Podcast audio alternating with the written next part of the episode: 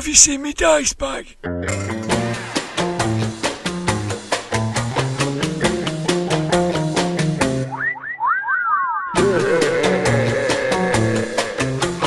Grognard Files.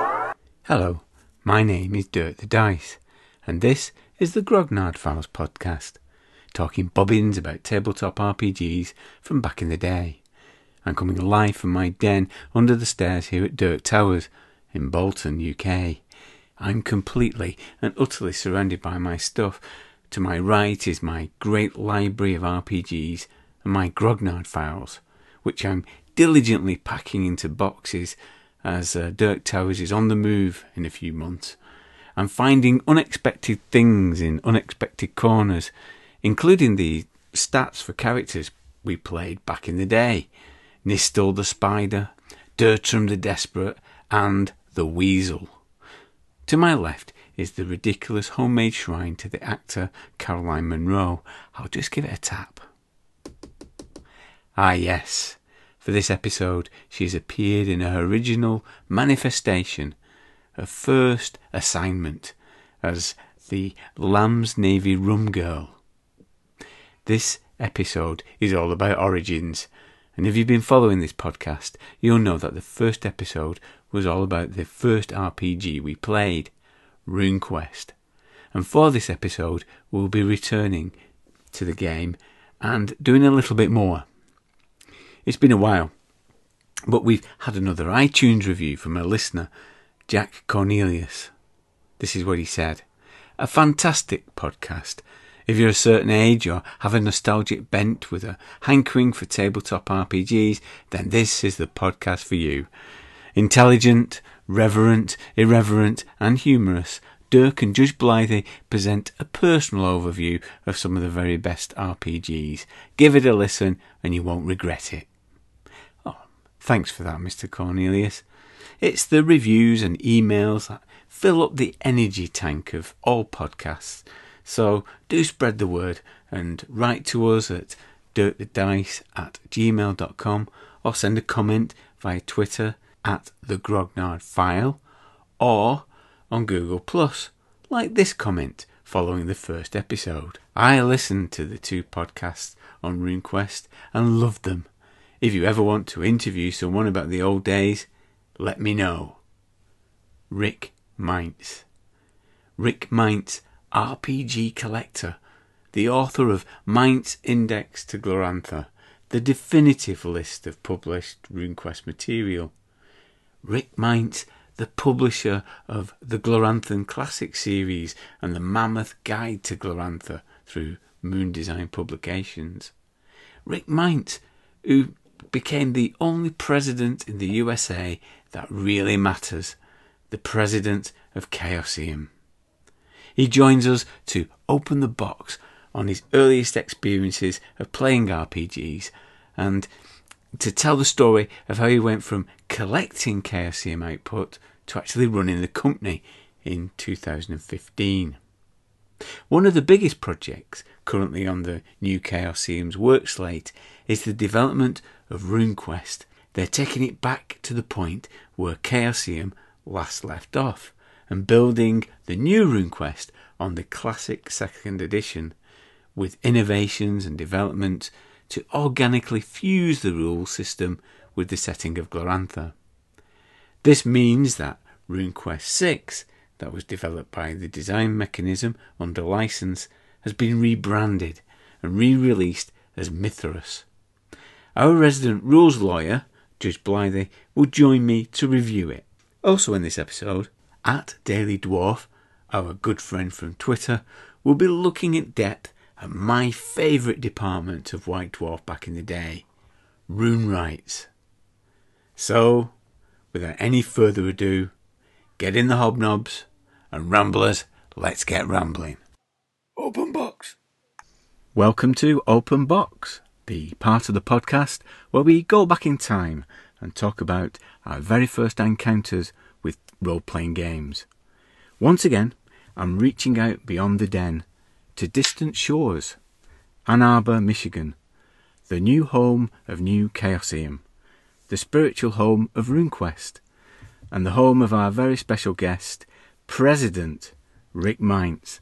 Hello, Rick. Hello. How are you? I'm good, thank you. I'm uh, I'm right in saying that um, RuneQuest had its spiritual origins in Ann Arbor. RuneQuest, uh, in many ways, did because it debuted at the Origins Game Fair in 1978, right here in Ann Arbor, Michigan, on the University of Michigan campus.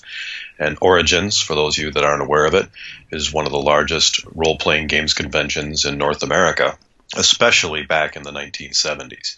It and Gen Con were the two must attend uh, conventions. And uh, you live in Ann Arbor now. but Is, have you always lived uh, in, in that area?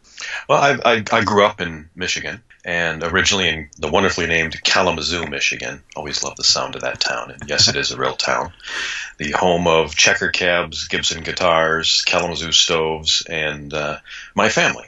And uh, after growing up there, I went to the University of Michigan for university and lived a number of years in Ann Arbor after that. So it it, it just uh, describe to us, uh, Rick, how you got into the hobby. What that that very first uh, first game, that first experience of uh, encountering role playing games. It was in the 1970s, which a lot of people call kind of the golden age of role playing games. And I was over at a neighbor's house, and he was talking about how he had tried to break open a large dragon's egg in one of his games, and he rolled a 19 instead of a 20, so he only cracked it instead of breaking the super hard magical shell. And I started asking questions about it, and he showed me a copy of the Holmes Basic uh, Dungeons and Dragons game that he had. This was about in '77, I think. I remember I was in middle school at the time. But uh, in the end, I went back to my parents and said, "Hey, you know, I, my parents had this wonderful philosophy of they were always happy to buy my sister and I books. Didn't matter what the subject was so much." But as long as it was a book, they were almost happy to, you know, always happy to get it for us. And so I said, well, I found a book I'd love to get. And it was the basic D&D Holmes set, actually the box set, but it was still mainly books. Then I started just reading it and wanted to start playing it, but had a hard time finding a lot of people who wanted to play in the first couple of months. So how did you get get about uh, getting the group together? How did that happen? It was at school. I had a buddy who was playing Tunnels and Trolls of all games. and he was describing various things and the most evocative thing about Tunnels and Trolls that I'll always remember is the take that you fiend spell. and so we actually at lunchtime played about 15 minutes of Tunnels and Trolls and it was okay. I, I enjoyed it. It was kind of very, very different than anything I'd played before and then I decided, well, you know, have you guys, you know, seen this D and D game? Of course, because I didn't really know what other people knew about role playing games at the time. And they said, oh yeah, we've tried that as well, and we we played different things. And that's where I fell into a small group of guys who started playing Dungeons and Dragons with me. In particular, that was around the time I not only got the Dungeons and Dragons guide, but also we started going through the, you know, the Giant series of modules. And uh, and from there, did you continue playing uh, through school to uh, university? All the way through, uh, pretty much. I, I also dabbled in a number of war games as well, like Starfleet Battles and some of the early SPI uh, smaller games, not the big monster games. But oh yeah, no, I, I started when I was about 11 or 12 years old and all the way through graduating university. Although a little bit less over time when I got to university because there's a lot of other distractions there. but oh yeah, no, I that's uh, that's really when I started also collecting games as well as at university, picking up things that I found in university bookshops and all those. Because Ann Arbor has a wonderful, amazing, detailed uh, book culture when it comes to lots of used bookshops that are all within a short amount of walking distance, including they always had a used role playing game section. That's where I was very jealous of when one of my uh, college roommates came back to our dorm room and he had in his hands a stack of strategic review magazines that he picked up for two bucks each. I don't know. I don't know how familiar you are with that, but that's the one of the original pre-Dragon publications by TSR.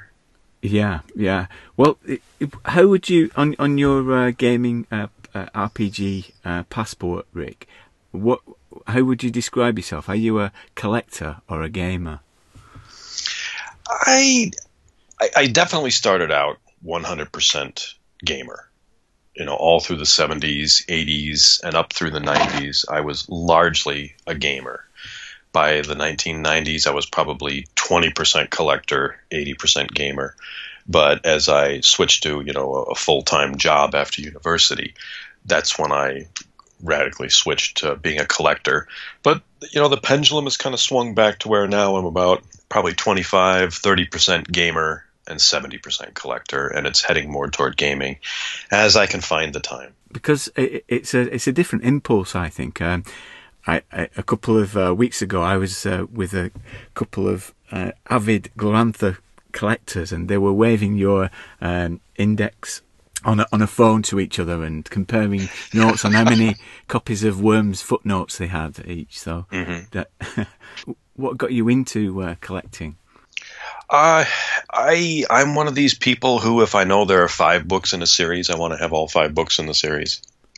You know, when I started reading Michael Moorcock's, uh, you know, Stormbringer novels, you know, I started with number one and then got the next one and the next one and the next one and those, you know, delightful little paperback books.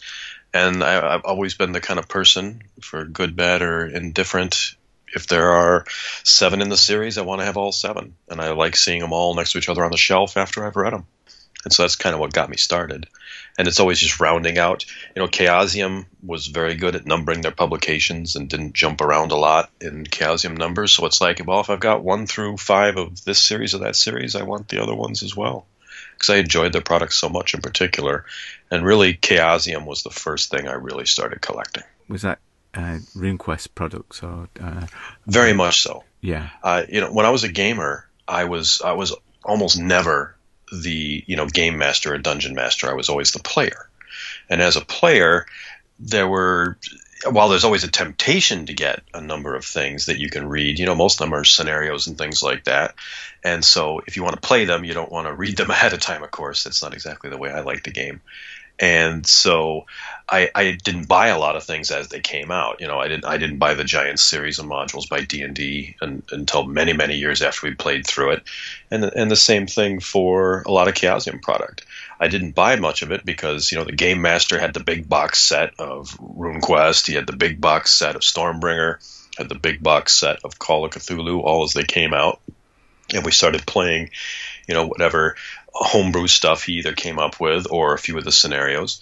And so there wasn't a lot for me to just naturally buy when it was all right there at the gaming table for me, or it was scenarios I wanted to play through and not know anything about ahead of time. And uh, you have a, a UK uh, connection, don't you? Uh, you? when, when did when did you move to the UK? Well, not too long after I started working in the automotive industry uh, we started working with a lot of the European branch of uh, uh, the company. And so I started traveling over to the United Kingdom for the occasional work project. And I really enjoyed my time in the UK. I made a connection early on after my, you know, before my first trip with a few Brits at a RuneQuest convention in Baltimore back in 1994, and they always said, you know, oh well, if you ever come over to the UK, please look us up. We're in the London area. We'd be happy to meet up for a drink or a meal or you know such. On my first trip over, I contacted them and started making friends right away, introducing me to a wide range of people. And so I kept going back or finding reasons to go back for more trips until uh, a few months later, I went to my boss in his office and said, I'd really like to work on a overseas project for a few years in the UK if that's possible. And he agreed. It, during that period, because this was a period of my uh, deep freeze, I was out of uh, out of the hobby uh, for this period. I know in the nineties that was a, a great time for Glorantha and uh, the fan activity around that. Can you just explain how that how that worked in in the UK? Well, I was just to back up a teeny bit. Yeah. I, you know, when I started, you know, my, you know, quote unquote professional career in the automotive industry, largely as a technical writer and corporate trainer, I used some of my, you know, spare income as I had it to buy gaps in my role playing collection. And because RuneQuest was one of my major interests, I started buying the Avalon Hill supplements that I'd never played through because I, I RQ3 was pretty much when I had started slowing down, doing a lot of role playing because it came out when I was in college in the 80s. But I picked up a bunch of the Avalon Hill books, especially the RuneQuest Renaissance books, you know, written by, you know, people like Michael O'Brien and such. And one of the things, because I got the River of Cradles right in front of me here, I kind of hold it up to the microphone.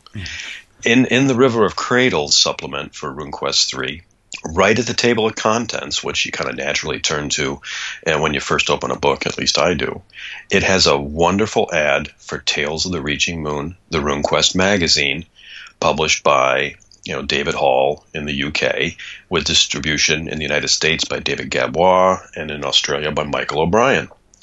And so I contacted David Gadbois and picked up all of the back issues of Tales of the Reaching Moon magazine that he had available. And that started getting me into a wonderful, amazing, diverse range of, I guess you could say, Gloranthan enthusiasts all over the world who were, you know, this was fairly early days of the internet, or at least email and, you know, very simple, uh, you know, group messaging, where they had this wonderful uh, community that was just talking about all things RuneQuest and Glorantha. And I was able to join that just by reading that advert in River of Cradles. And and so how did they how did that go to the uh, conventions? Because the thing that, that I find fascinating about the conventions uh, in in this period, uh, I understand that it was a lot around the world building of Glorantha and uh, developing stories um, really beyond the games, and uh, you know just building that mythology together. Oh, oh yeah, very much so. I David Gadbois, along with sending me the back issues of Tales of the Reaching Moon, uh, he also let me know about David Chang's RuneQuest convention that was coming up in Baltimore, Maryland, and I just basically decided a few days ahead of time because I didn't find out about it months and months ahead of time to go to Baltimore since it's a fairly short flight in the United States, you know, just about an hour, and stay at a nearby hotel. And went to the convention just kind of as a walk in, buy the badge on the day, and see what's there. Because I, I really didn't know anybody in person at that time. I'd only just started dipping my you know big toe into the waters of the online Gloranthan community, and that's when I met for the first time Greg Stafford, who uh, I had him sign because I brought a number of copies of my collection with me, and I was hoping to get him to sign them. And he very patiently sat down, and we talked about the different things that I was having him sign. You know, signing things like my copy of Pavis, my copy of Big Rubble, copy of Cults of Prax. Uh, and so, along with meeting Greg, I got to meet a number of the people from the UK, including Nick Brooke, who I listened to in the storytelling contest tell a wonderful uh, version of a, a kid's fairy tale. And I met Michael O'Brien and a number of others as well, uh, Dan Barker, and it, the list just goes on and on from the UK gaming scene. They had all come over because they ran a similar convention like that over in the UK known as Convulsion and that eventually uh, uh, transferred into Continuum, didn't it? Later in, in the decade. Yes, uh, you know, Convulsion ran every other year, starting in '92, then '94, and '96. The first year I ended up going to it. And then when David Hall and a number of the other organizers decided to retire and move on to other things, you know, they'd already done the convention many, many times. That's when the name uh, in 2004 became uh, Convulsion was C4, so that was it was 2006 is when it switched names over to Continuum, and it's been running every other year since. And how did um, Moon Design Publications uh, emerge from that? Well, you know, I moved to the UK in 1995 and started spending you know time every week with the Reaching Moon Megacorp as it's known. That was you know David Hall's uh, publishing operation, doing Tales of the Reaching Moon magazine, doing some other uh, individual small supplements. They did Tarsh War, Rough Guide to Boldhome, Rough Guide to Glamour, and a few other publications like that. And I just mentioned to David early on that, hey, you know, one of the things I do as my day job is I'm a technical writer and I do documentation and basic layout, nothing super fancy. And so he was saying, well, as it just so happens, we need somebody to help with the layout of Tales of the Reaching Moon. And so, starting with issue number 14, all the way through the last issue, April uh, issue 20, I was the layout guy. I, I learned a lot of great stuff from Steve Thomas. And then talking with the guys, you know, RuneQuest was basically out of print by then. Certainly, a lot of the classic supplements were out of print. And so, with Moon Design, I decided with another uh, graphic designer and layout guy, Colin Phillips, well, why don't we ask Greg, who he always came over for the Convulsion Convention and some of the other European conventions like uh, Tentacles down in Germany and the wonderful Castle on the Rhine. Uh, built up a you know a, a decent friendship with Greg. I said, well, you know, since Avalon Hill is basically done publishing RuneQuest and all that, and you know Greg had just left Chaosium a year or so before Moon Design started up. Uh, we, after a lot of back and forth with emails, say, hey, we'd love to get the some of the classic Glorantha material back into print, and so would you be willing to let us do Gloranthan Classics, uh, and with a brand new company called Moon Design Publications, started by Colin Phillips and I in 1999. And he said yes.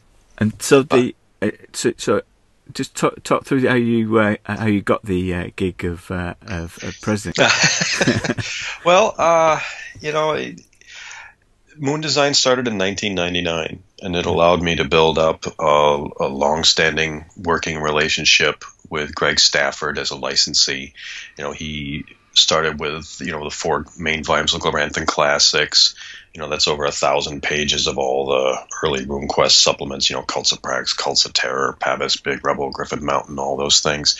Uh, he got used to seeing that we could, you know, deliver a quality product. We, we paid our royalties to him on time. We were, you know, trying to expand what we were doing in industry. And so he let us become the publisher of his Hero Quest game and all the Hero Quest supplements as well, because Greg was in a phase of his life in you know about 2005, 2006, where he went down to Mexico for a few years and was teaching English as a second language uh, in Oaxaca down in Mexico, and so he he pretty much was taking a big break from gaming entirely. Other than I know he did some gaming while he was down there, but in terms of being a publisher, developer, things like that, he was taking a big break, and so he he just kept saying you can get more involved in more things, and so we became you know Moon Design became the licensed publisher of all things Hero Quest. And so you know then you know in about 2013 or so, I'm trying to remember the exact timing. Uh, you know, Greg had been back, and it, that's when we did the very large Kickstarter. It was actually 2012. We did the large Kickstarter for the Guide to Glorantha. You know that monster two volume, 800 pages of uh, hardcover, uh, just hardcore Gloranthan goodness. And so he saw us being very commercially successful with the you know uh, Guide to Glorantha Kickstarter.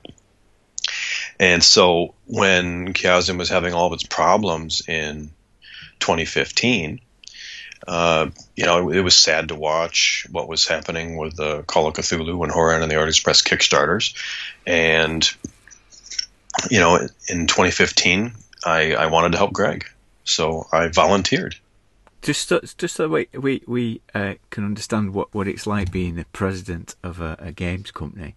Um, what is your average day? What what what what what do you have to deal with on a, on a day to day basis? Well, it it, it varies quite a bit. Uh, you know, at, at, at first it was uh, getting a lot of things organized in the company, and now it's more leveled out to where the days are a little bit more predictable. But being a small company, uh, you know, sometimes I'm paying bills, which isn't very glamorous, but of course, you know, it has to be done. Uh, I still get to do some things with layout, although it's more coordinating the work of others. Uh, you know, this morning I was working on our uh, soon to be launched new board game or card game, I should say, Cons, and was doing some of the uh, tweaks on the print and play version of that, getting ready for the Kickstarter of it. Uh, sometimes I'm working with printers and going through all the specs for you know what it's going to cost to uh, get a book printed and get how long it's going to take to get delivered. I do an awful lot of production related setup. It, you know, it all depends. And when you're faced with a big project, so the new RuneQuest um, that's on the horizon, what's the biggest challenge in a project like that? Wh- which element of it um, causes the most headaches? Well, I you know, RuneQuest is something that all of us in the company truly, dearly love. It's really one of the games that really brought us all. Uh, you know, Neil, Jeff, Mob, and I. It's the one that really brought us all together. Uh, that's how I that's how I met all three of those guys. Was at uh, you know I met Michael O'Brien in Baltimore at RQCon one. I met Neil and Jeff at one of the other RQCons out west, um, and so that's how we all got our start. And it's one of our main games that we still play. Uh, but with RuneQuest, it's it's a combination of trying to develop new and interesting parts of the Gloranthan universe, and you know, f- you know, fine tuning the rules uh, to fit in Glorantha.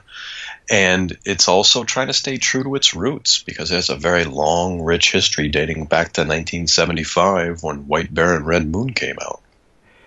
I guess the uh, that's the exciting part, isn't it, of the project, the uh, creation of the game. The, find, the thing I find fascinating um, and the, the great endeavour uh, that that you guys have, have, have addressed is all the logistical effort required to deliver a project like that. Just getting the shipping start sorted and the Kickstarter and that, those those kind of things. Uh, what, what, what's what's what, what's that like? well, I, I, I certainly do an awful lot of my job, and you know, it's not one of the things I said in my, my typical day, but it's definitely a, a big part of my typical day is staying on top of you know finally wrapping up the Horror on the Orient Express Kickstarter and shipping out the very last backer items for that, uh, coordinating the final items for the Call of Cthulhu Seventh Edition Kickstarter and keeping the RuneQuest Classics Kickstarter going. You know, those all fall under my watch. Um, especially RuneQuest Classic. And so, you know, a lot of the less glamorous side of any Kickstarter is, you know, shipping a lot of product, dealing with missing items, damaged items. You know, when you've got two or three thousand backers receiving a number of items each, even if there's a one percent or half percent error rate, you're dealing with a lot of you know sending it to the wrong address. Uh, oh, we forgot to include uh, you know one of the handouts, or we this this you know slip case got crushed by the postman when he left it on the porch, and then of course it rained on it, so it's wet as well. So we get lovely photos, you know, a little bit heartbreaking of you know catastrophically damaged product. Is like you know did a did a gorilla throw this around inside of his cage for an hour before it got delivered? And uh, but you know we we we take customer service super super seriously, and it's one of the things at and we've really tried to turn around as quickly as possible as being not only really responsive to these kind of things, but trying to head them off so things are packaged better. You know, less damage is likely, although you can't prevent it entirely.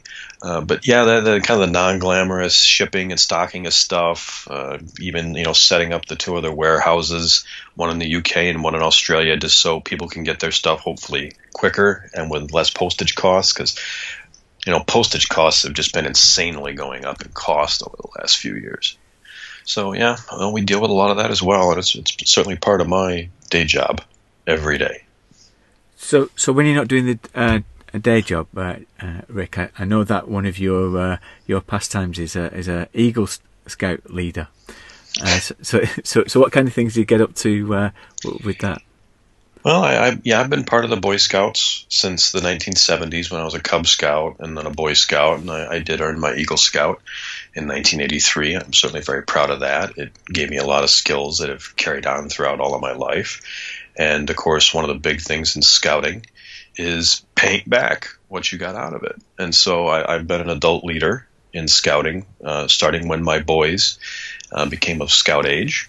So I started out as a Cub Scout leader and became a Cub Master.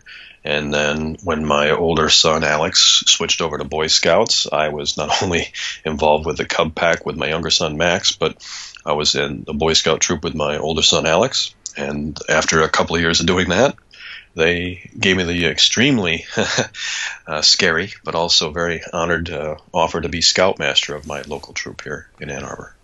And so I've been scoutmaster of the troop for the last few years. And do you have a, a D&D merit badge? Did you, were you awarded one?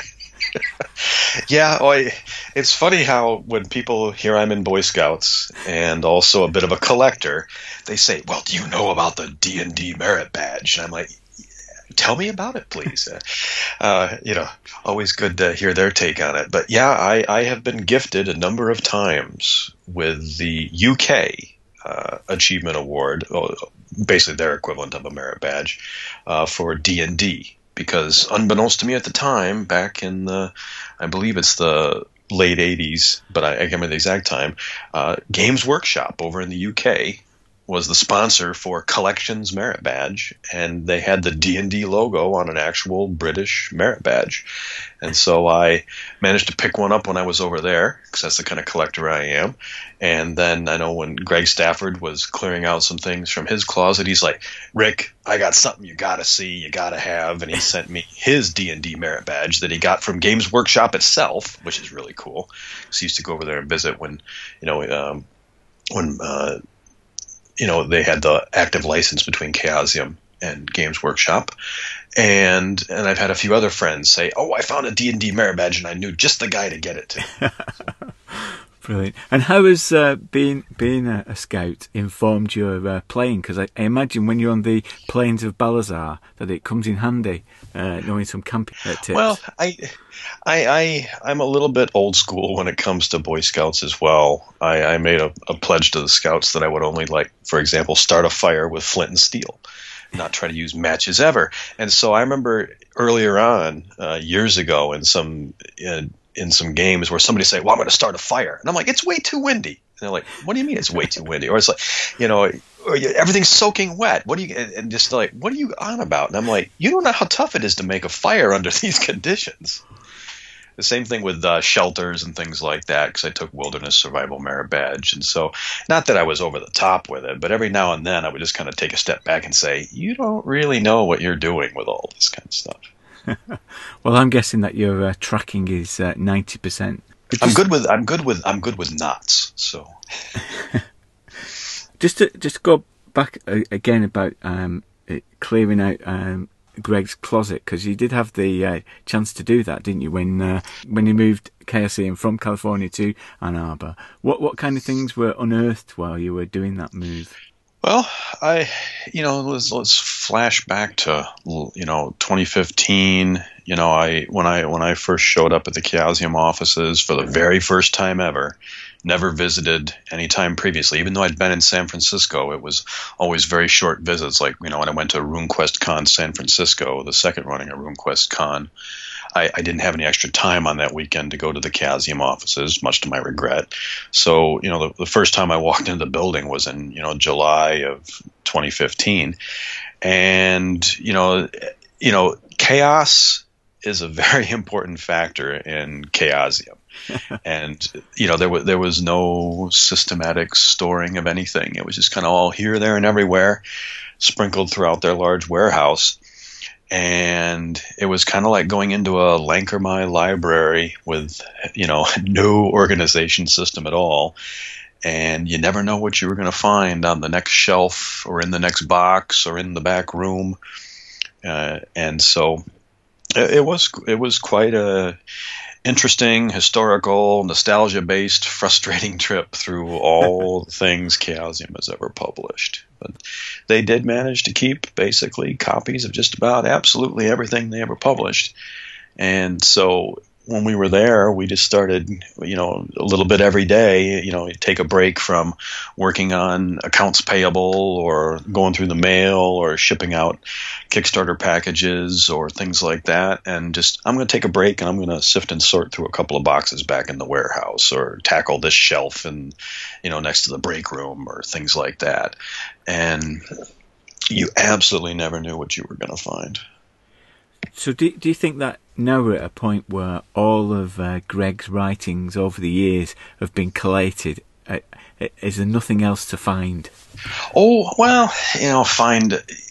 I know, like at the Chaosium office, uh, one of the things that we haven't gone through in any kind of detail is we have a lot of Greg's, uh, you know, company correspondence between himself and all kinds of people throughout the 70s and 80s and up through about 96 when he was with the company. They all got put into boxes from a file cabinet, I guess. And this is one of the things that Chaosium, the, one of the reasons it was so chaotic uh, in some respects, was that they had moved office a number of times throughout the 70s, 80s, and 90s. They hadn't been in the same place. And this was probably like the fifth or sixth Chaosium office they had. So, you know, packing all that stuff up, shoving it in a bunch of boxes, moving it across town, you know, be it, they went, you know, from Oakland over to Albany, Berkeley, and Hayward. You know, they had a number of offices. So, uh, you know, it was, it was always, you know, because it had been shuffled around and repackaged so many times, it's all over the place. But, you know, th- there's a, there's a lot left to sift and sort through uh, in terms of we're talking a number of bankers boxes of uh, Greg related Chaosium correspondence, a lot of uh, other correspondence, you know, be it from you know with Lynn Willis or other people in the company related to all the things they were developing that we just haven't had time to scan in and go through. But that is one of our goals, is that you know because a lot of this paper is 20, 30, sometimes 40 years old, since, you know, Chaosium's been around since 75. Uh, we do want to get as much of that scanned in so we don't have to worry about what happened to the one paper copy. Well, that's that's uh, something exciting to look forward to. Well, mm-hmm. let's um, let's uh, close this section, and we're going to come back in part two to have a look at uh, your collection. We're going to roll on the Games Master screen and pick, Ooh, out, uh, pick out five uh, from your collection. So until next time, uh, Rick, see you next time. Cheers. Okay. White Dwarf. RuneRites Ruminations. Back in the day, you knew a role playing game had really made it when it got its own regular department in the pages of White Dwarf magazine. For RuneQuest, that moment came in issue 30, with the arrival of RuneRites, devoted to readers' ideas for RuneQuest. That initial column encouraged reader contributions in all aspects of RuneQuest. Rules, new creatures, scenario ideas, background features uh, were all welcome.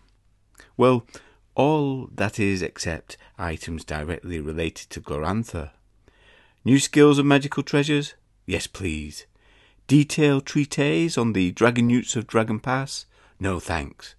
Those could go straight to Greg Stafford at Chaosium. While this distinction was primarily made for copyright reasons, I think it really benefited the department. RuneQuest Second Edition was, and still is, inextricably linked with Glorantha. That's always struck me as a something of a double-edged sword. The world of Glorantha is undoubtedly inspirational. The creatures and races of the world, and not forgetting the wonderful, wonderful map, are all rich sources of exciting adventures. And the progression of characters through their advancement in the social structure of the cult, rather than the more abstract idea of just levelling up, was very satisfying. But, as I've said on the Grog Pod before, I think Glorantha can also be intimidating, particularly for new players. I must admit, even now, I still find the wealth of material on Glorantha daunting, although I'm comfortable with the fact that these days I could simply make it up if I needed to, although I haven't games mastered in a long, long time, so all the Gloranthan purists out there can rest easy. I should also note, regarding setting, that there was also a suggestion that in that first column that any scenarios submitted to RuneRites could be fitted into Games Workshop slice of the Quest World pie. Shame that never fulfilled its potential. All this is a roundabout way of saying that, by effectively taking the setting out of the equation, RuneRites could concentrate on the other key strength of the game its streamlined, intuitive rules. Over the next few years, until the final column in issue 73, articles on many varied subjects appeared in RuneRites. We had many new skills, rules for trading and economics, everything you ever wanted to know about horses, some weird and wonderful treasures, and even rules for elf ball, suspiciously similar to cricket, but with the added severed troll head. The column started under the editorship of Oliver Dickinson, former classics lecturer, Damien Runyon officiendo, and Orlanthe Runelord, before later transferring in issue 52 to the discoverer of the Daleks, fabled scribe and part-time demon summoner Dave Morris. I've since read on the the internet that many of the readers' submissions to RuneRites were actually Dave Morris's pseudonyms. I don't know whether that's true or not. Dave Morris, if you're listening, please let us know. Reading all the RuneRites columns together, several common themes emerge, and I'd like to look at three in a little bit more detail combat, creatures, and magic. Combat. Ah, yes, combat, the crunchy heart of the RuneQuest rule system, with hit locations, parries, and strike ranks. RuneQuest upped the ante in terms of introducing a level of realism to fantasy RPG combat, least compared to the other game. And of course, as part of that realism, it could also be deadly. Incapacitation and lost limbs were always a possibility. Even the highly trained and experienced Rune Lord was still vulnerable to a lucky Trollkin with a slingshot. But apparently, RuneQuest combat still wasn't realistic or deadly enough for White Dwarf readership, as numerous articles featured in RuneRites that extended the combat rules to add extra authenticity. The first Rune Rights column of issue 30 started the ball rolling with some fairly straightforward rules additions for unarmed combat from Ed Varley. By the end of the column, that lucky Trollkin, not content on being a threat to rune lords everywhere, had progressed to murdering little old ladies by throwing them to the ground. Best just to avoid Trollkin completely, I think. Now, as I say, the rules were straightforward, but they seemed to stir up some controversy with the RuneQuest cognoscenti. Some thought it was not accurate enough simulation of fantasy fisticuffs. Others thought the training costs were too low. Still others thought enhancements were needed to the damage rules. Sheesh, there's no pleasing some people. So, in issue 41, unarmed combat was revisited. Oliver Dickinson summarised these further enhancements, including a nice distinction made by future editor Dave Morris between martial arts, for which training was possible, and brawling, gorging, throttling, butting, etc., which can only be improved through experience. I suspect Dave Morris's character spent a few too many nights drinking at the Tin Inn. In the article, though, Oliver Dickinson did recognise that a commitment to realism could have a detrimental effect on the speed of play, thoughtfully sparing readers from yet another table. In a later column, during his time as editor, Dave Morris also highlighted that a balance needed to be struck to ensure that the simulationist approach didn't cripple the game flow. Two columns on combat particularly stick in my mind. The first was that from issue 46 titled Swashbuckler. In contrast to the prevailing mood of making RuneQuest combat as realistic as possible, this dealt on how to pull bold and brilliant moves in melee, like swinging on a rope to enter the fray, or plucking a missile fired at you right out of the air. On a critical, you could throw it right back. I like these ideas, as they were based on existing skills and could easily add a bit of pizzazz to combat.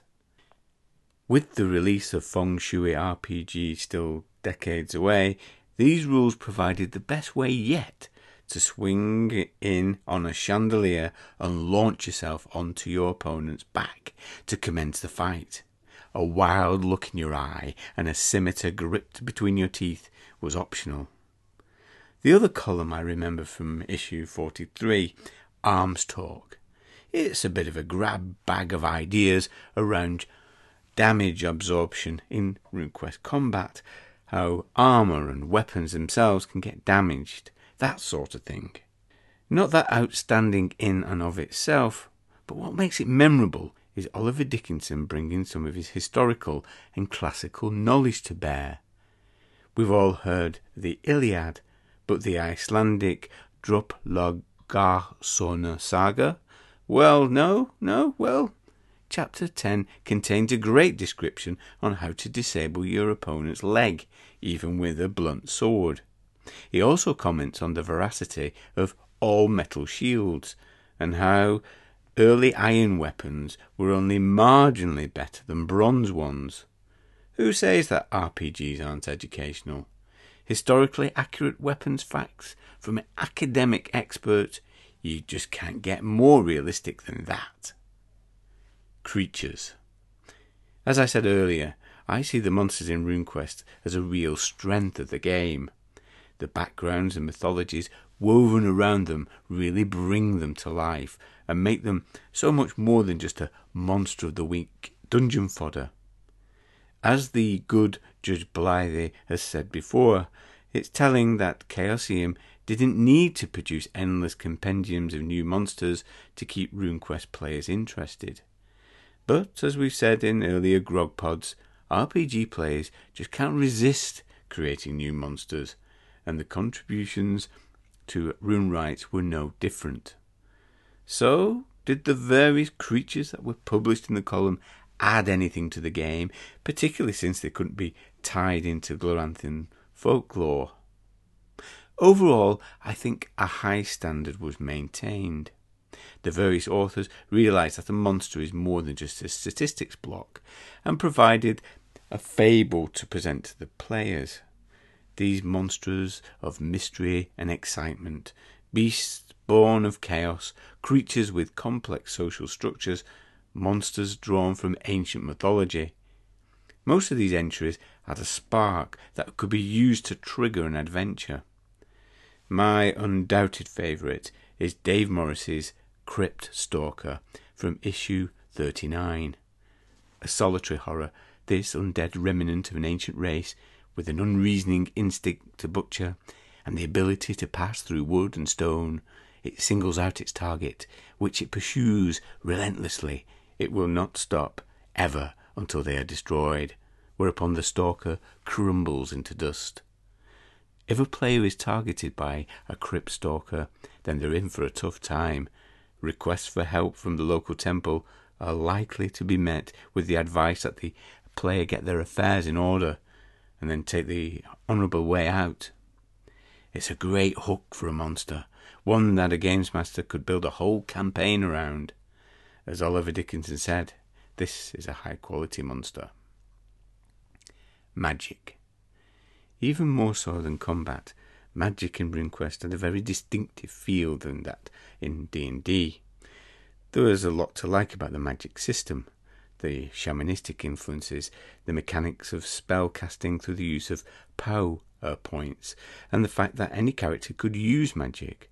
But at the same time, the system as presented in the rulebook felt a little undercooked. The spells, with their rather bland, prosaic names, didn't excite in the same way that D&D spells did, and dare I say it, T&T spells as well. Never fear though, RuneRites came to the rescue again, with several articles that added some colour and sparkle into RuneQuest magic. In issue 38, Dave Morris gave characters a fast track to rune magic with the Lords of the Spirit World. Tired of having to follow every restriction and obligation to your cult in order to gain power from your deity? Well, go and seek out the Spirit Lords instead, being somewhere between gods and men. Think jinns on demons. The Spirit Lords don't care about devotional rituals, but they're willing to trade rune magic for sacrifices of power. Result in just one short page, Dave Morris gave a neat justification for magic in a non Gloranthan campaign, and some nice adventure hooks for PCs who wish to deal with these mysterious entities. Of course, a few issues later, Dave Morris famously went on to expand his demonic ideas in the classic article series dealing with demons. But let's save that for another grog pod. Some other magical highlights. I liked Loam Wolves by Barry Atkins in issue 67, an alternative to Battle Magic for barbarian tribes. I think by this point the no Gloranthan content rule had been relaxed somewhat. Barbarians could gain spell powers by painting runes on their bodies using enchanted loam. This is a simple but evocative idea and provides some real colour to a campaign that features barbarian tribes. But my favourite addition to the RuneQuest Magic rules, and I think my favourite RuneRites column of all, is Of Oak, Ash and Mistletoe by Robert Dale from issue 53, with a follow up struck by lightning in issue 62. This is a list of rune magic spells drawn from Celtic Druidic myth. But what a list! Taking inspiration from ancient Celtic legends like the Mabinogion, they bring a heady mix of poetic lyricism and dark primal danger to the game. And in contrast to the stark, functional spell names from the main rules, these new spells have truly memorable names. Jack in the Green, the Howl of Ossar, the Chariot of Morrigan, the Cauldron of Anwen. Wonderful stuff that evokes the wild hunt, the shrouded silent forests of ancient Britain, and the deeds of mythic heroes that echo through the mists of time. How could you not want to include them in your campaign? They're just perfect for RuneQuest. So, there you go. RuneRites. 39 columns, loads of new rules and spells, 15 new monsters, two editors, and one murderous trollkin. Judge Blythy, rules! Welcome to the room of role playing rambling, where I'm joined by my learned friend, Judge Blythy, fingering his gavel with insane glee. Hello, Blythy. Hello, Dirk. Well, it's been a while, isn't it, since you cast your penetrating eyes on the minutiae of mechanics. You're not rules rusty, are you? No, no, no, no. I don't think so. We'll find out. I think the last time we did it was for uh, Tunnels and Trolls, which is some time ago, isn't it? So, under the hammer in this episode is Mythras, the new name for what was RuneQuest 6. So, this is a generic system. Uh, it's not tied to any specific setting, uh, but there are supporting volumes for Yeah. uh, Fantasy Earth, such as Mythic Britain, Mythic Rome. Um, there's also uh, a fantasy setting called uh, Cor- Corantia. Corantia. That doesn't sound like Coran- Corantia? Corantia. Doesn't sound like Glorantha if you say it quick, does No. it? And they have um, an OSR uh, volume as well, which is uh, classic fantasy, uh, which is that old school dungeon crawling. Mm. So um, they're all that kind of supplementary uh, material to Yeah. this mammoth rule book. I mean, it's a It big, is a big rule book. It's a big It rule book. It's a It big is. rule book. I think I think that's one of the the first things you could say about it. Really, that it, it is a it's quite daunting.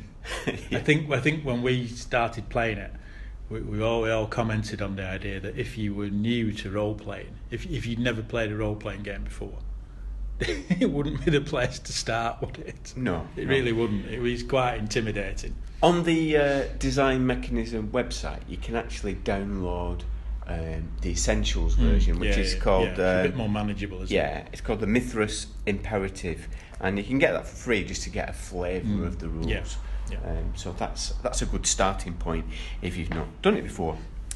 And if you were to go back into a time machine, back to summer of 2015, Well, I wouldn't do that. I'd go back to dinosaurs or gladiators and the Roman arenas, wouldn't I? Yeah. Anyway, if you went back into uh, back into time to the summer of 2015, Yes. we were incredibly enthusiastic about these rules. Yes, weren't we we were. Yeah, we really liked them, didn't we? Yeah. I, I think. I think. I still. I still like them. Yeah, I still like them. Yeah. but it has to be it has to be said, doesn't it, that since then, so we did a campaign, well, the start of a campaign, uh, which used the Sartar Companion for Hero Quest in Glorantha using the RuneQuest six rules. So, but since then, we've not really played it, and why is that? Do you think? Well, I think I think the reason for that I don't think it's necessarily a reflection of the game. I think it's more a ref- reflection of us because we we've always had this theory, haven't we, that we came to role playing travelled through role playing from a simulationist point of view. So Yeah. our our favourite game back in the day was always RuneQuest, second edition RuneQuest, and we played D and D, we played Travel, and we've talked about that. But we always liked RuneQuest because we felt it simulated what it would be like to have a fight. It had hit locations. Yeah. It, it, it was quite dangerous. Uh, armor absorbed damage. You know, you parried with a shield. It didn't just add to your armor class and all that sort of stuff.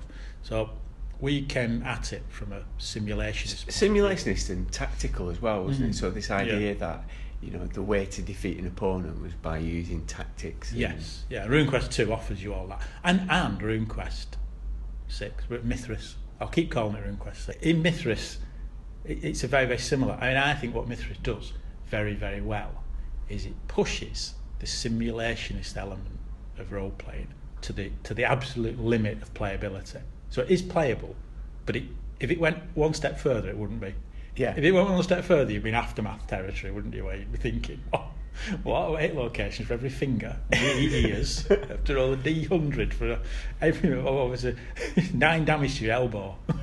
So you're saying it's a hair's breadth away from a, a F, It's- a it's- GU uh, Yeah, yeah. simulation, it's Yeah. and sorcery. yeah, yeah, it's a hair's breadth away from that. But what they do very well is they, they don't go that far. So it's a simulations game. And I think what's changed with us is the games we're playing now are less simulation. Yes. So we've played Na- Night's Black Agents, for example, is role playing as if you're in a movie, isn't it? Yeah, It's yeah. not saying what's ob- obviously they're all rooted in a kind of reality yeah, but but they're saying this this is a movie, this is a story. Numenera is the same. It's saying this is a story rather than a simulation of what it would be like to fight Yeah. somebody with a sword and a shield. And so I think we've changed, and I think that's why we've not perhaps played it as much. Yeah. because we've we've gone down a different, slightly different road. So So we- role playing. So perhaps where we were once tactical, we're more about spectacle. yeah, yeah, I th- I think could say that. Yeah, Yeah. yeah, yeah.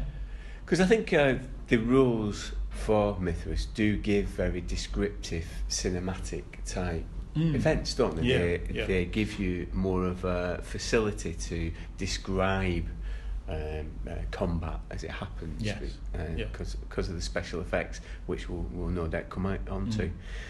I think I think that's true. I think we, we probably have changed, but I also think because of the RuneQuest Classic or uh, second edition uh, Kickstarter that happened uh, at the end of 2015, Mm. it revived my interest in that game. And through 2016, I went back to that and uh, played the old Yeah, style. So. I think that that has a That, that has a bearing on it, I think. But and as, but as well, I, I suppose we're exploring we're exploring new games, aren't we? Yeah. We're playing we're playing a little to some extent we're playing a little bit of catch up, aren't we?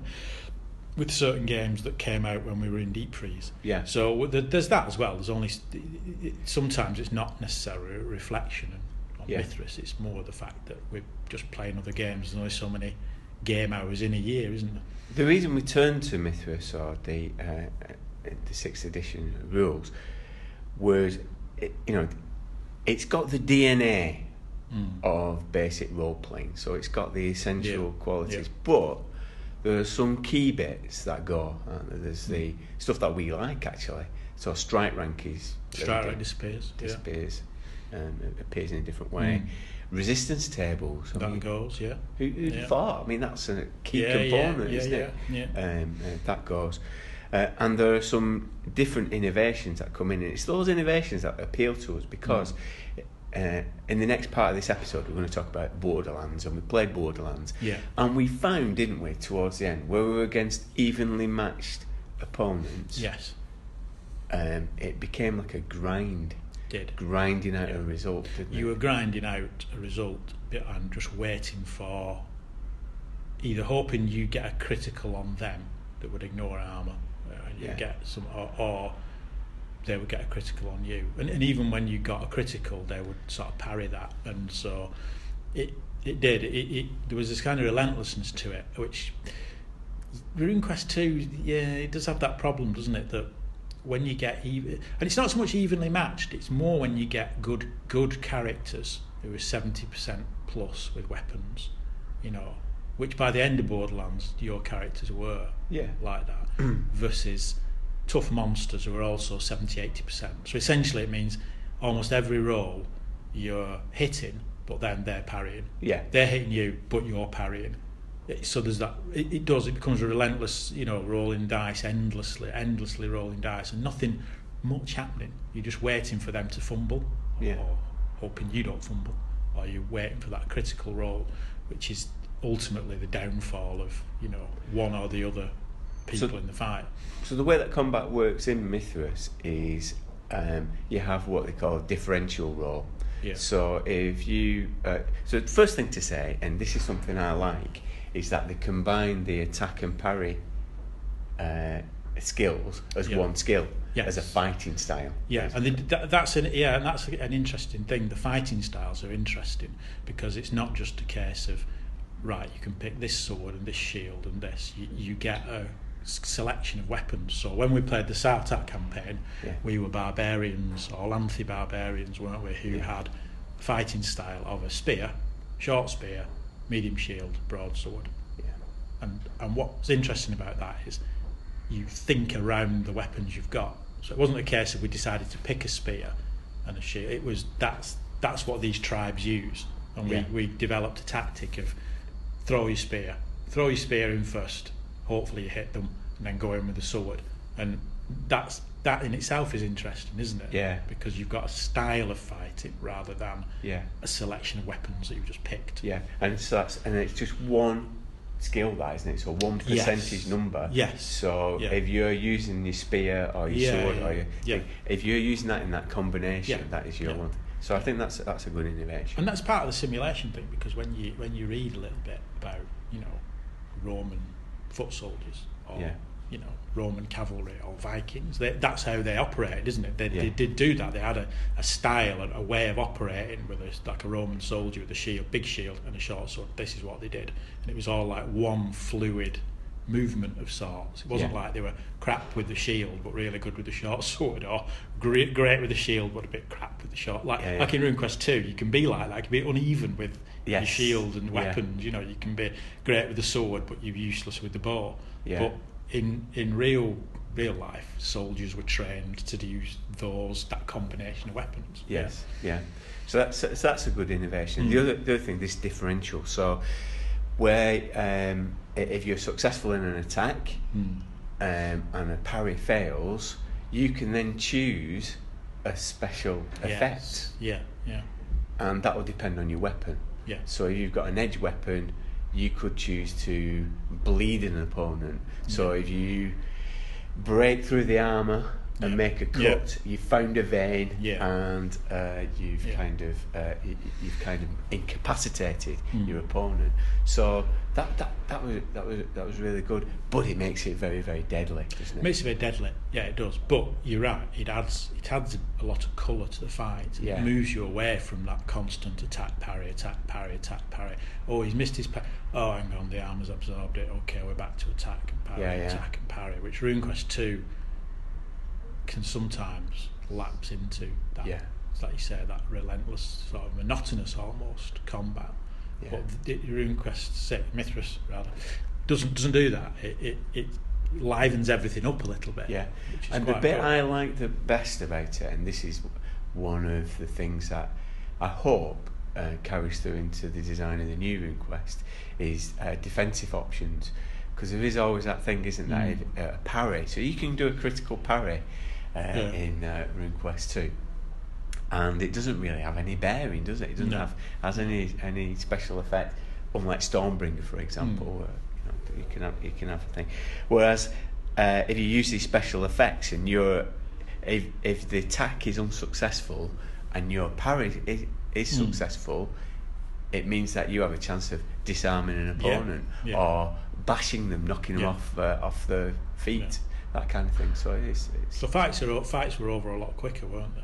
they were they were And and what was interesting as well about it, I think, I mean, one rule I particularly liked was is it an endurance rule? Yes. Where when you get you get hit with a weapon, for example, if you if they you bleed, you start to bleed, you have to have an endurance roll. The idea that if your endurance skill's higher, it's the idea that you're a tough warrior who's used to being hit with a sword and can stand the pain of it. Yeah. Whereas if you're kind of a farmhand the first time you've ever been hit by a sword, it's going to hurt and you're going to feel it and you're going to think, you know, ooh, and Yeah. fall over onto the floor.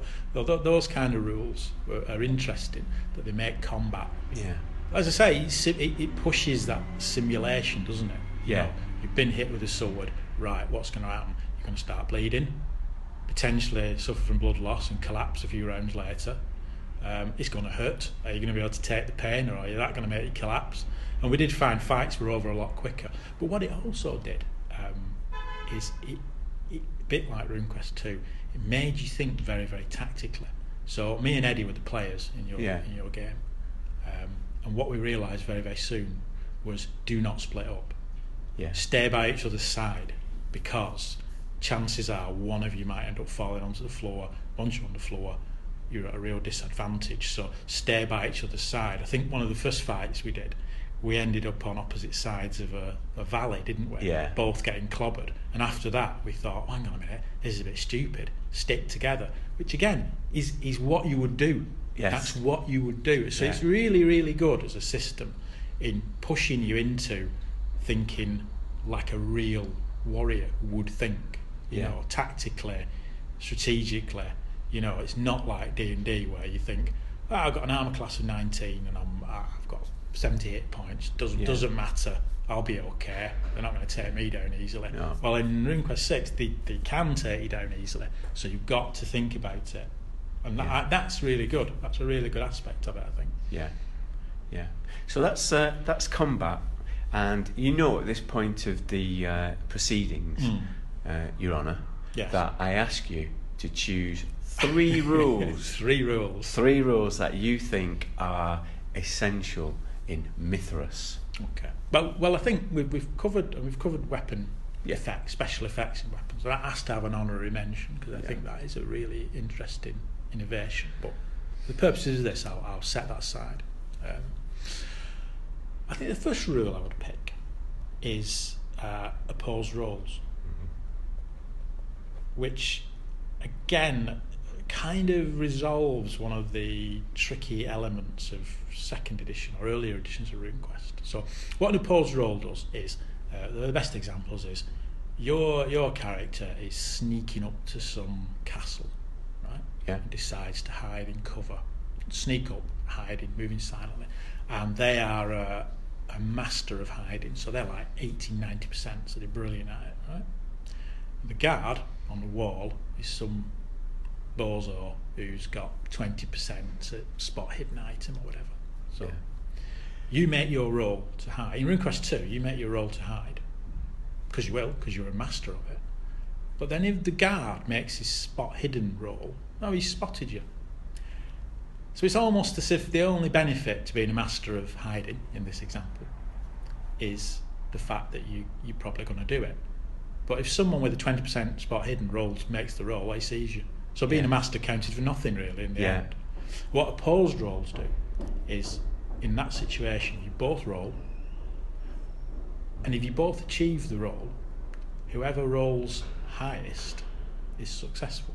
Yeah, Which is a bit tricky. It's hard to get your head around as a, as a basic role player, a RuneQuest player. It's hard because your gut feeling is always the lower the roll, the better. Yeah. Because obviously the system is based around percentages, so you roll always rolling under. You always want a low roll to roll under the percentage. But what opposed rolls do is it accommodates the fact that if you are, to go back to the example, 90% at hiding, yeah, you're so much better at it than the guy who's looking for you, who's only 20% at looking for people who are hidden. So if you roll an 89, you've done it. If he rolls a 15, he's done it. But the fact you rolled so much higher means you're still hidden. yeah. It is counterintuitive. Yeah. and it does need you to uh, change your behaviour Mm. because what we tended to do was um, scoop up the di- dice. And you know, you roll it, don't you? Scoop up the dice, but. Yeah. you need to leave them on You need the to leave table. them on the table to, to see what you remember what you've got when Yeah. the other guy rolls. I don't like how you called him a bozo though. Well, I'm just thinking. I'm thinking of Is your, it- is- is- of your NPCs in these games. Tend to be, don't they? Bozos with Brooklyn accents. Well, he's just trying to, he's just trying to make a living for his family. Is he? You don't know that. He, he might be. He might be a castle with evil cultists, and he he could be intent on bringing Glantha or wherever it is to its knees. Karantia. Karantia. Bless you. One of the um, one of the things that it does do with um, skills as well is to um, it has like degrees of making things hard, doesn't it? Uh, yes, it difficult. does. Knock, you can knock things down a bit. Yeah, knock things down Mm. um, proportionally. Now that caused us some difficulty, didn't it? Yeah. Because our maths, our mental arithmetic. Somewhat ain't- limited. Ain't that great, is it? so if you're doing something that was hard and reduced by a third, for Mm. example, so 55%, but you said, well, it's actually a hard thing to do. So we rely on Eddie. yeah. Well, even Eddie, Eddie was saying, Even, even Eddie struggles. We're not trouble. 20% off. Not 20 well, it's, it's in quest two mentality. Yeah, yeah. Not 20% No, no, no, it's got to be proportionate because Yeah, if you're better. proportionate. Yeah. because if you if you yeah exactly twenty percent is no use. It, it's not proportionate, is it? No. Yeah, it's just 20 percent off a off a person with twenty five percent skill is is far far worse than twenty percent off someone with eighty percent. So I like the idea of it.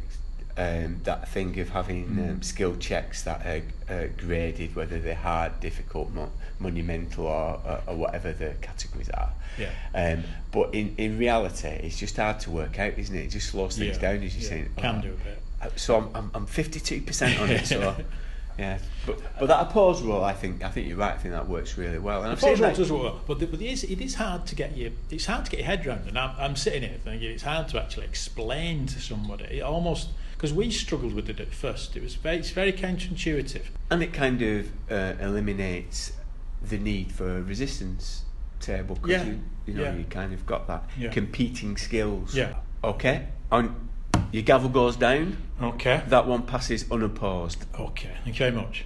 Generous of you. Uh, I'm you're the judge, aren't you? I don't know. I'm why. a judge and apparently an enemy of the people. I've not forgotten that. from last okay. time. Second, second, uh, second up is uh, what? What was your next one? Second one uh, is luck points. Luck points. Luck points. Um, in Mythras, your character has a set number of luck points, and this allows you to spend a luck point during a session. It's during a session, isn't it? Yeah. So, know, They get replenished at the end of the session. rent session. They're like uh, bennies in Savage Worlds or yeah, uh, yeah. fate Gets- points. You, you're allowed to. You're allowed to roll a dice again, um, and I think only players get get luck points, don't they? And what I like about that is, you know, the, the concept of luck. Tunnels and Trolls has luck, doesn't it? Yeah, yeah. But RuneQuest really is one of the few games that we've encountered, and, and it translates across to Cthulhu and other, other basic role play that has power, uh, which translates into luck. Yeah. You know, and I think luck's an interesting statistic because sometimes you need to use luck when you can't. As a games master, you can't. You know, is there an axe in the room? Um, I don't know. I don't want to say yes because that seems too easy, but I don't want to say no because that seems mean spirited. Power times five. Yeah. Luck. So luck's in there. It's in the in the DNA of RuneQuest, isn't it? Yes. Um, so luck points uh, seem seem a logical extension. They seem to fit nicely with the concept of RuneQuest.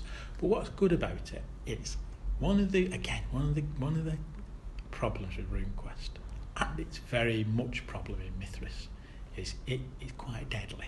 Yeah. And it It's- can it can it's very deadly. It's very deadly, and sometimes it can be a little bit irritating when you've made all, all the tactical decisions as a player, and you just get two or three really bum rolls, and you're dead. Yeah. And it seems a bit, oh come on, you know, seems a bit. So look points are good because they give players just that little edge, not too much, but just a little bit of an edge Yeah. to make them slightly more survivable Yeah. than uh, your average bozo NPC. Yeah. So the bo- it's a good point that. So if a bozo NPC is up on his tower and he hits you with an arrow and it's a critical in Mythras, they can choose two special effects. Mm, yeah. So he might choose to say, right, I'm going to pick the location, Yeah. um, head, Yeah. and I'm going to uh, I'm going to ch- pick the location and I'm going to go for a bleed. Yeah. So when it penetrates, it knocks you in because it goes into the neck Yeah. and you're down. Yeah. So a PC then has the option to say, "I'm going to make the bozo roll again." Yes, I am. no, no, look, he rolls exactly the same, if Yeah. not better. yeah. What, one of the things I like about uh, luck rolls, and this is something that over the last 12 months, uh, as we've been exploring uh, other games, that I've introduced to games, is this idea of the games master being able to, arbitrarily sometimes, to award gifts to the Mm. Yeah, player yeah.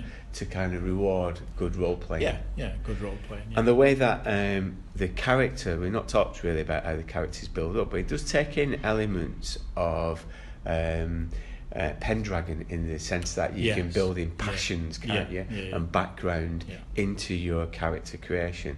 So as a games master, if I wanted to reward you, kind of reflecting your passion in a particular way, Mm. I could reward you with a luck point to say, well done.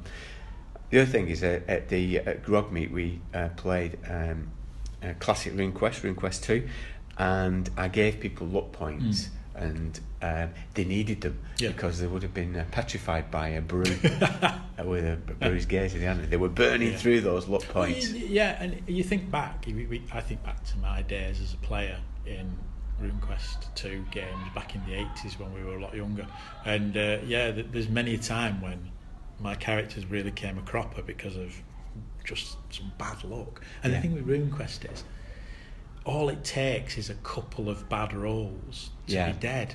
And that, you know, it's not like other games where you think, you know, so we- we've had the joke, haven't we, at Numenera, at Numenera, Eddie keeps rolling ones. Yeah. He's still alive. He's still alive, even though he's been rolling ones. Yeah. In RuneQuest, I think, if you roll two or three bad rolls in a fight in, in succession, you can be dead. Yeah. You can be dead. The other thing to say about Mythras as well is that the healing and the recovery is a bit more mean spirited. Mm, yeah, It takes yeah, yeah. longer, and um, that I think that's what makes it more lethal in a way. That it's uh, it, you know like healing spells are not as powerful and that kind No, of thing. in, in classic RuneQuest, that's the thing, isn't it? The healing spell can sort of zip you back up to full strength, even though it costs you power points. You can Yeah. still, yeah, get back up to survivable level for a next fight. Yeah. Okay, so the gavel goes down, lot points uh, go in, and uh, the next one is what Well, it's even a bit more controversial. Um, I think action points. action points are controversial. They are controversial. Aren't Put your put, put it put it forward. Well, I, I, I like the action point because, uh, just to summarise, Yeah. um, in Mythras, you depend on dexterity and various other factors, you get a number of action points. So I think an average action points is, is two, is Two, yeah. Two, which means in a fight, combat, you can attack, do one proactive thing, which will cost you an action point. You can do one reactive thing. So it, it, with two action points in a normal fight, you'd be I'll attack someone and I'll parry their blow. But if you're quick and you're agile, or you know, you can get more than you can get more than one action point. So I think I, we, I played a character with three action points. You could potentially have four action points. What I think it does, it, it's it's a neat way of resolving that perennial role playing problem of multiple opponents. You know, so it, it's always easy to explain a fight and deal with a fight when it's one on one, isn't it? Yeah. Always gets complicated when you've got two opponents. So in classic RuneQuest, we've always struggled and fluctuated between right, okay, I've got two people attacking me. They're both going to attack. I can attack one of them and I can parry one of them. Can I parry both of them? And I think we've over the years we've gone from you can parry as many times as you like, which seems slightly unrealistic. Can can you do that? Could you do that? Surely you're outnumbered. That's the problem, being outnumbered. But we've also gone down the other road of saying, no, you only parry once, which Yeah. means you get clobbered, which again makes you think, well, it might be realistic, but it seems, seems a bit harsh. What action points do is it's quite clear that if you've got three action points, for example, you can attack once, and if you've got two opponents against you, you've got two spare action points, so you can parry twice. It's quite clear what you can and can't do. And I think that's a, a neat. It's a neat way of doing it. Action points. A neat way of dealing with that problem of multiple opponents. Um, ideally, I'd like to do more than two things in this round. Can I? Well, if you've only got two action points, no. You know, you Yeah. could use both action points to parry twice and not attack. You've got two opponents. Yeah. So I, I do think it's it's a neat way of dealing with that problem, which which crops up in role playing all the time, and some systems don't sometimes never very clear about multiple opponents. You know? Now, this is the, the reason why this is contentious Hmm. Is um, it the, the the rules as presented um, are, uh, are tricky to They're a bit yeah, confusing. Bit We struggled bit- with it, yeah. with it, and the application of them in our initial ones.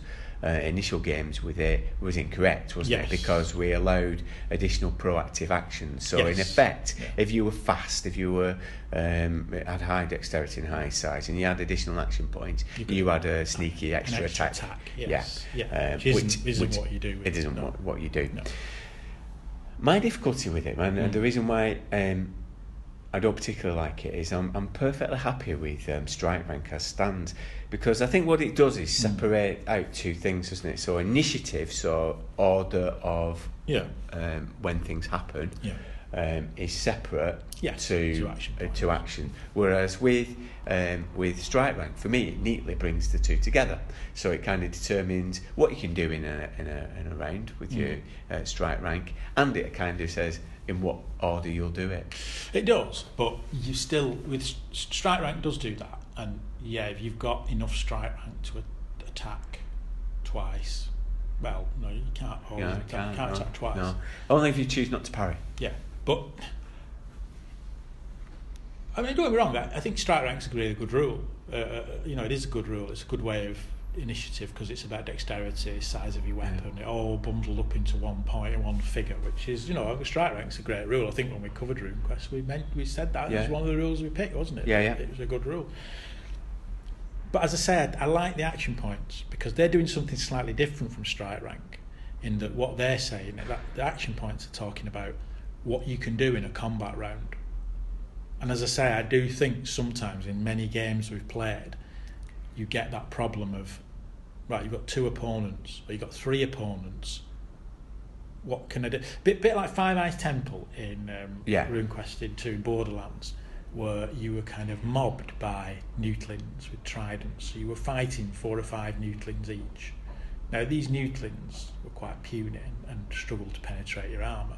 But it's that problem of can, can you just parry one Newtling attack and the other four, you just have to hope they miss or hope your armour mm-hmm. absorbs it? There's an argument for that. Yeah, yeah. Or can you parry, given that parry in, in RuneQuest 2 isn't dependent on strike rank, Yeah, yeah. it isn't because it's a reactive thing, can you parry more than once? Yeah. And sometimes we, your instinct as a games master is to say, couple of opponents, yeah, I'll let you parry, I'll let you try and parry both because I want to be generous to you. But then on other times you think, nah, I don't know, that that sits against the idea of being outnumbered. But I think action points essentially say quite strict and saying you've got two actions here, Yeah. I think the way I or you've got three, or you've got four, because you're quicker, so you can do more than he can. Yeah, I think the way I've resolved it is to have um, you can parry uh, once, um, uh, one attack, but you've got like if you've got a shield, it's got a passive ability to Yeah, absorb um, absorb damage in certain locations. So that's uh, that's the other way we dealt with it. I think the difficulty for me uh, with it is that every time it, it's come Mm. up, every time we've used it, it's caused debate. Yeah, and- yeah, yeah, yeah, yeah. yeah. And to me, that True. just slows down yeah. uh, the action. Yeah. So for this one, I'm not going to bring down the gavel. You're not going to bring down the gavel. I'm not going to bring down the gavel. I'm going to hit you with it. Are you going to parry? I am. I'm going to. I'm going to do use both action points to parry. Right. So we've talked a, a lot about it, and I'm, I'm not going to give you a chance to um, talk about a fumble rule yet, Okay. a, a rule that doesn't doesn't Okay. work. I don't think we have played enough Mythras to kind of be firm on what Mm. things we don't like enough. No, and I don't think there's. I don't think there's much.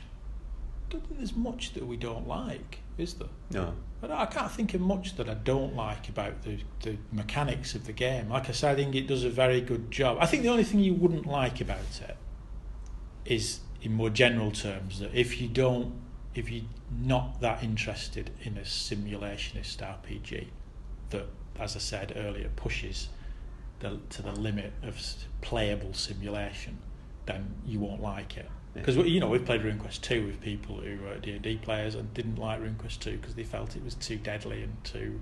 And, and I suppose if you feel that about RuneQuest two, you really are going to feel it about Mythras because Mythras is even more deadly Yeah. and even more tricky in terms of the, the minutiae of combat. You know, getting hit in a location and, like you say, bleeding and making an endurance roll.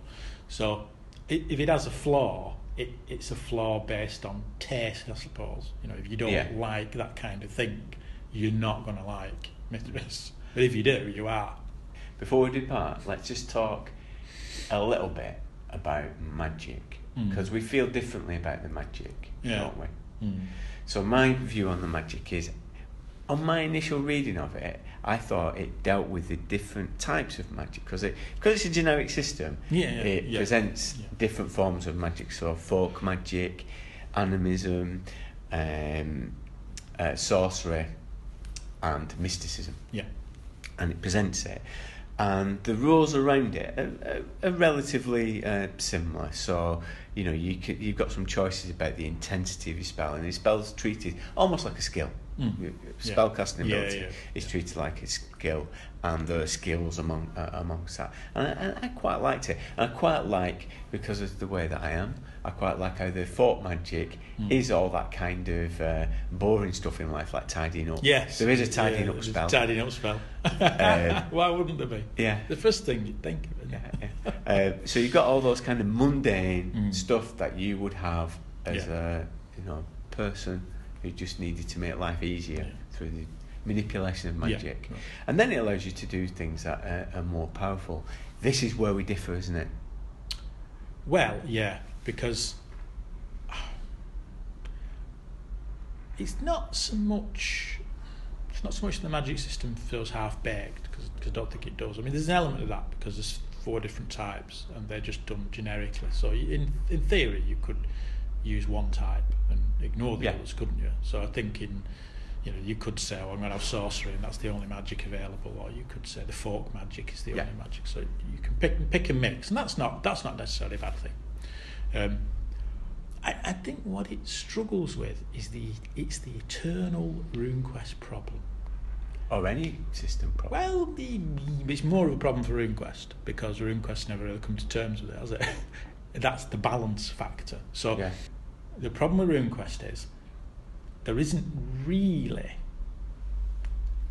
Hmm. There is, but there, there sort of isn't really a price to pay. So it, it's that problem of if you make someone in RuneQuest give them access to powerful magic, well, they can wear armor and carry a sword and do all the things the guy who can't have access to that magic can have. So that that's the that's the nub of it. And I, I'm not sure Mythras really resolves that. I think it's still a bit of a problem. So when I read the sorcery rules, there's the sorcery rules, and you can you can have more powerful spells, which are more like traditional wizard spells, aren't they? They're not like folk magic. They're like Yeah. proper, you know transforming things into other things and all that. But to make that spell powerful, you have to put a lot of power in there, power points, and a lot of you know to shape it and bump up the magnitude. And I can remember looking at it and thinking, oh well, it's all right being able to turn that you know NPC bozo into a coffee table, but I'm I'm going to have to use almost all my power just on that one spell. So it's hardly worth it. It's not. I'm not really a wizard, am I? I'm a wizard with one trick. That's it. So it, it doesn't. It never quite feels like you can't be a wizard. That's what I'm trying to say. You can't really be a wizard because there's still that hangover with RuneQuest of if you let someone be a wizard, they've got everything everyone else has got as well. yeah. I don't know. That's that's the way it feels. You know. Well, we'll be returning to Mythras. We'll be playing Mythras again in the next few weeks because uh, we're going to use the Luther Arkwright supplement, the Luther Arkwright um, Mm. setting, um, to it's kind of a quasi uh, science fiction one. And it, there, there's magic available. It's kind of psionic skills, or Yeah. clairvoyance, that kind of thing. So it uses the mysticism rules for that. And um, at Convergence on the 18th of March, uh, 2017, we'll be doing the Fire Opal of Set using uh, these rules. So, Blimey Charlie, uh, Judge Blythy, you're going to need your luck points for that. Because if you think having a sword in Mythras is deadly, just imagine what it's like having a gun. I can imagine. Yeah, lots of bleed rolls. Bleeding hell. It's got a gun. Okay, you can stop fingering your gavel. Thank you. We're going to uh, draw it to a close for uh, today. Thank you very much, Blythy. Goodbye. Bye. There isn't one. Rick will be back in the next part of the episode to face the Games Master screen, to pick at random five items from his collection and look back at the time playing them. We'll also be opening the box on Borderlands with Judge Blythy and reflecting on the campaign. I've been talking bobbins about RuneQuest in the great echo chamber of the podcastiverse. I appeared as a guest on Dissecting Worlds podcast, where Kihar and Matt pitted Gary Gygax against Greg Stafford in a head to head discussion that inevitably ended up being gamist against narrativist styles of RPGs, with interesting diversions along the way. Hey, if everyone else is reducing the world to oversimplistic dichotomies, then why can't I? I also games mastered an actual play for ENnie nominated podcast, the RPG Academy. I was a visiting fellow as part of the trial series. I took them to Gringle's pawn shop as a duck Humakti Death Squad with fun results. You can catch the podcast as it's being released in three parts by subscribing to them. It'll be followed by the recap where Michael, Scott, and Caleb will reflect on their experience of playing RuneQuest. As I've said before, I'm not a fan of listening to actual play. For me, the fun comes from playing. It's not a spectator sport, and I always feel like a eunuch in a brothel. But I know many people do enjoy them. The session was broadcast over Twitch and on the RPG Academy uh, YouTube channel. You can uh, go over there if you fancy seeing my wide eyed tongue rolling. It was very late and I was fighting a cold. Well, go and watch it there if you want to see it. We're presently planning the next Grogzine and Grog Meet for this year and revamping Patreon with some new goals. If you want a PDF of the first Grogzine, it's available for download at the Patreon site. The podcast will always be free, and the Patreon just helps to cover costs and help us to develop content and support other projects. Thank you very much to new patrons Vivienne Dunstan, Christian Richards, and Dwayne Woolley for joining at the $1 supporter level. We have some new members who've joined at $5, and I'd like to roll them a gift from a table relevant to the episode. I'm going to roll on my favourite uh, RuneQuest table and award them with a chaotic feature. First up is Sean Hillman. I think he sounds like he comes from Snakepipe Hollow, so let's give him a roll. Ah, 47. He appears very confusing. Well, appearances can be deceptive. Okay. Hyperlexic. He's upped his pledge uh, to $5 a month. Okay. And 65. He appears dangerous. Once again, let's hope that appearances are deceptive in, in that case. Um, Jack Evans has pledged a very generous $10 a month. So let's have a see what he gets. And he gets 76. And that's a, an extremely thick skin. Well, they say that everyone should have one. So enjoy that. So, thanks to all of you for your continued support. Um, sometimes it, it can be hard work doing this if you just have a listen to this. There it goes. Go. Just Blythy rules. Welcome to the room of role playing rambling, where I'm joined by my learned friend, Judge Blythy, fingering his. Fingering? What?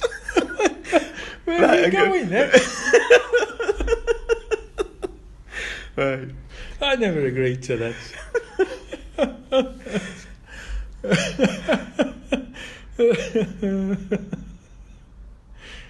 Just play the rules. Welcome to the room of role playing rambling, where I'm joined by my learned friend, Judge Blythy.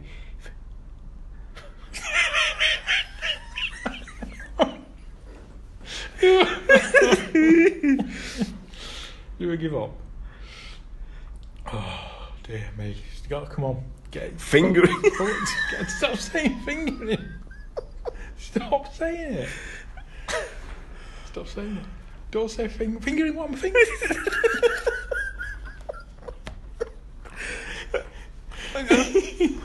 right.